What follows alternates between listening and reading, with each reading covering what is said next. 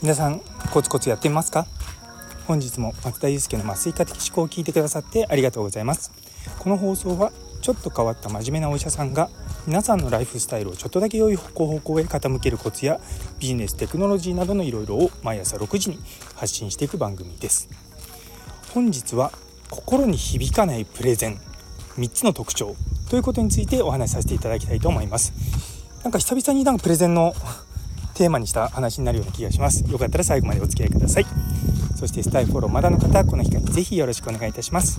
今日のお話聞いて面白いと思った方からのコメントやいいねのほどもお待ちしております。最後にお名前呼ばせていただいておりますのでぜひよろしくお願いいたします。というところで心に響かないプレゼンの特徴3つといきなりこうね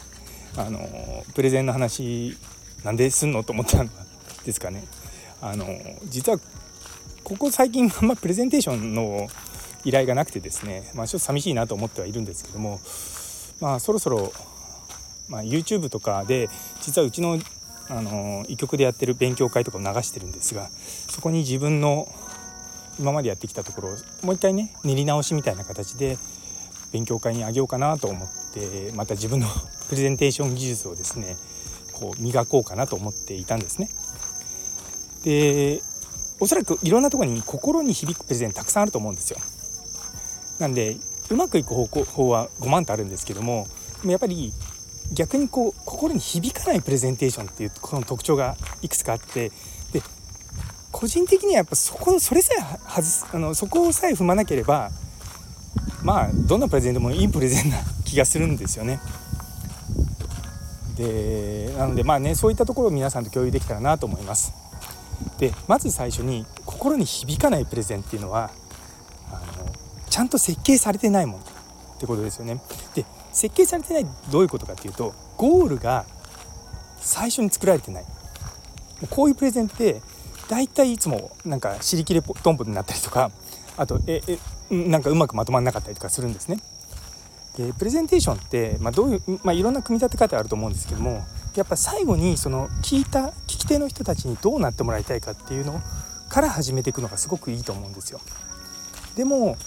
多くの人はあの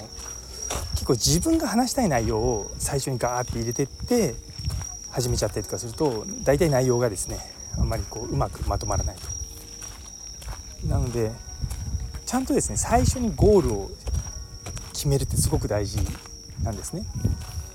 だから僕がそのプレゼンの依頼とかいただくとそのゴールを決めるのに結構時間がかかるんですよね。そうそこに多分その全部の過程を100とした場合30%ぐらい注いでます。いやもうちょっとかな？半分ぐらい注いでるかもしれない。でなんですよ。なのでそれぐらいやっぱりこうゴールを先に決めるってめちゃめちゃ重要だと思います。でもう次の特徴でその心に響かないというかあなんかえって思うのはポイントがたくさんあるプレゼンですよね。で人間の頭って思った以上に私もそうなんですけどもたくさん覚えられないんですよ。で特にプレゼンテーションとかってまあ長くても1時間とかじゃないですか。で集中力って大体まあ15分ぐらいで途切れるって言われてるんででなので1時間のプレゼンテーションって実際は3つか4つぐらいの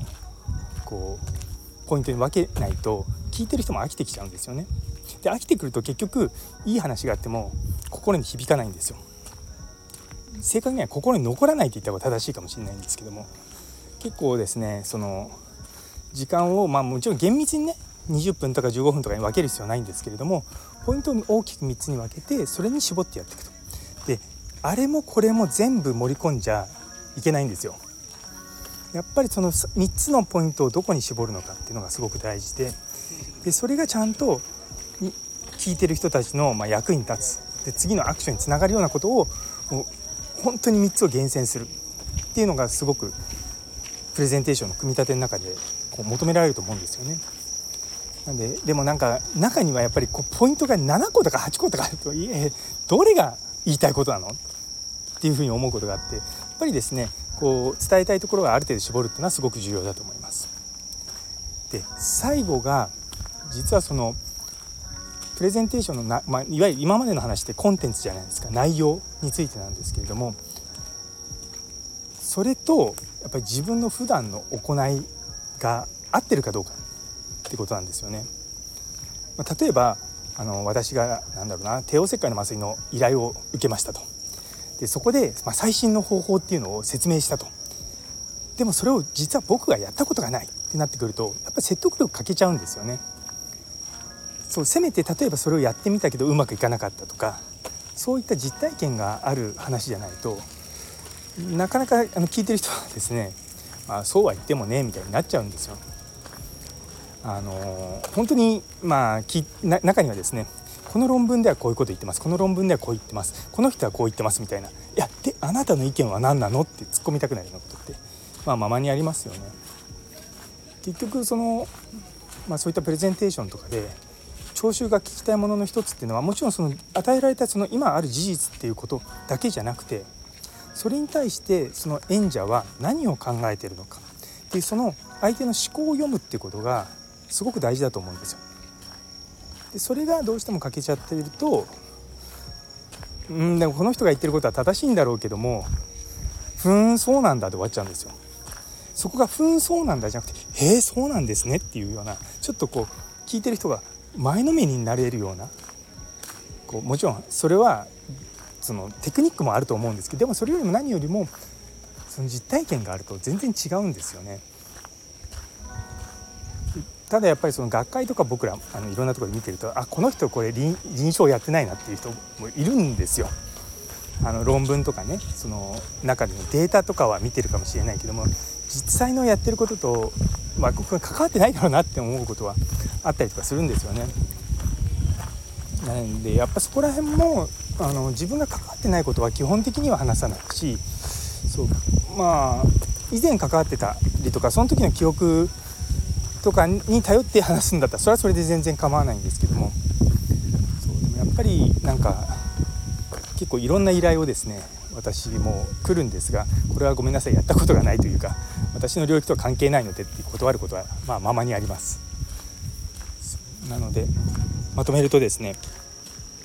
心に響かないプレゼンの、まあ、3つの特徴っていうのは、まあ、明確なゴールが最初に決められてないっていうこととその届けたい内容がたくさんありすぎるっていうことと最後はやっぱりこそのやってることと言ってることと実践してることが違う、まあ、中には実践したこともないことを言ってたりとかするとやっぱり響かないなって、まあ、極力ねこういう状態を避けることですごくいいプレゼンテーションができるしやっぱ自分が普段やっててしかも熱を上げてるものってパッションがこもると思うんですよね。なのでそういったところを曲のをメインに話していくっていうのがすごく重要なんじゃないかなと思います。というところで、えー、最後まで聞いてくださってありがとうございます。昨日の後輩から学んでますか？という放送にいいねをくださったさやもさん、ゆいつむすさん、もにきちさん、もにさん、あねそに先生、たんぽぽさん、もみじさん、ね、ラグビー先生、ノエルさん、キムショさん、さらにコメントくださった、えー、中村先生、どうもありがとうございます。引き続きどうぞよろしくお願いいたします。というところで皆様にとって今日という一日が素敵な一日になりますように。それではまた明日。